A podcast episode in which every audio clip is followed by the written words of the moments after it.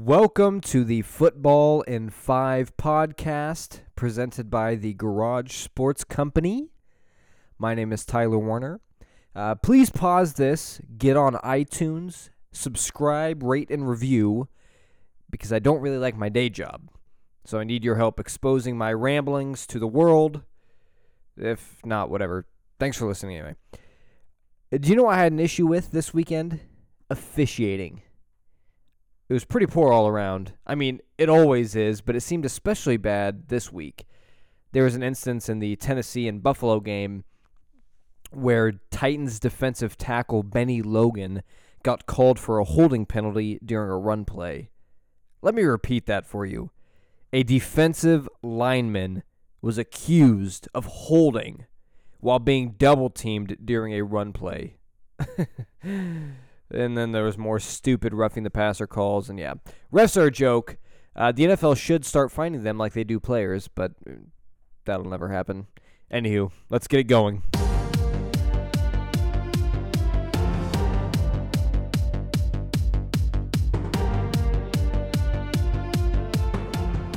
Colts Patriots. Thursday night football was exactly what you expected. Patriots went into half with a 24 3 lead due to Sony Michel ramming his head through every Colt defender in his path. Indianapolis tried to mount a comeback in the second half by throwing it to tight end Eric Ebron every play, but as you can imagine, it wasn't enough. Pats win 38 24. Titans Bills, game never happened. Giants Panthers. The NYG hired a new coach, but we're not seeing much more than we would have with Ben McAdoo. Okay, it's not that bad, but you get my point. Odell Beckham finally got on the scoreboard with a throw and a catch. The Panthers ended up on top, however, due to a 63 yard kick by Graham Gano as time expired. Giants fall to 1 4 after a 33 31 defeat. Dolphins Bengals. I don't like to toot my own horn very often, but I told you so. Tannehill looked very poor, and Old Man Gore can't carry this offense single handedly. Cincinnati continues to look very impressive. If they continue like this, they are sure to make it to the playoffs where they will lose immediately. Bengals win 27 17. Ravens Browns. Coming into week 5, the Ravens have been playing pretty good football. Flacco finally has some time within the same offense. Unfortunately for them, they couldn't get the ball in the end zone. On the flip side, Baker, the young stud Mayfield, had 340 yards and a touchdown. Cleveland finally had some overtime luck and won on a field goal. Wow, 2 2 and 1. Who needs LeBron when you've got Hue?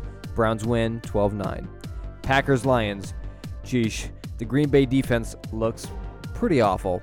Rodgers is the man, but you can only do so much. The Lions took the lead early, and the Pack just never had it in them to make a comeback, and that's mainly because Mason Crosby went 1 for 5 on the day and had a missed extra point. Do you realize how bad that is? 1 for 5 on field goals.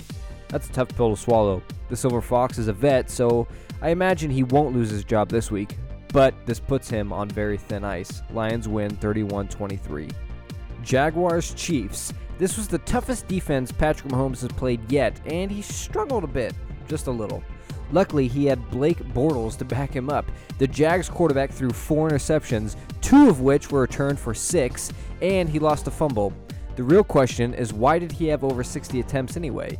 I realize they went down early, but Jacksonville's coaching staff has to help him out there with, by running the ball more. Chiefs continue their undefeated run, 30 to 14.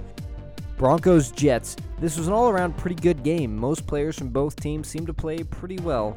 Well, that's besides the Broncos' entire run defense. Isaiah Crowell ran for 219 yards. 219 yards. That's more embarrassing than when my mom calls into work sick for me.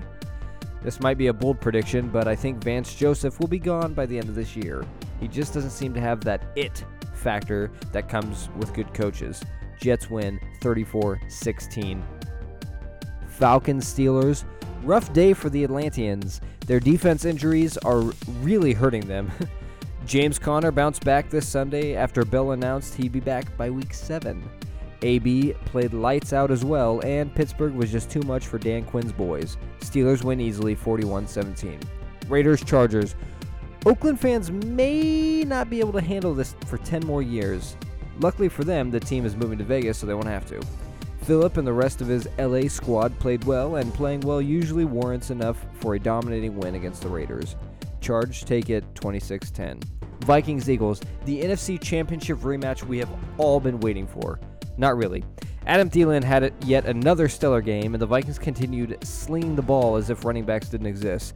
Wentz and the Eagles fought a tough game, but the Norsemen come out on top 23 21.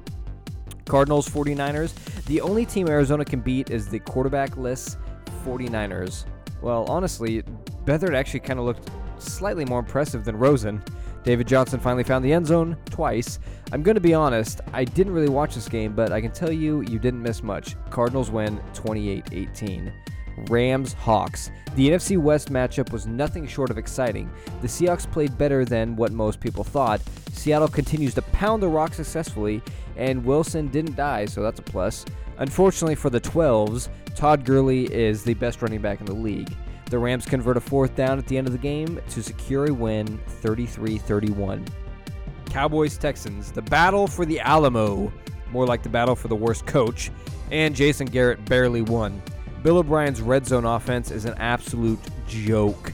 He is wasting talent that consists of Lamar Miller, DeAndre Hopkins, and Deshaun Watson, not to mention all the playmakers on defense.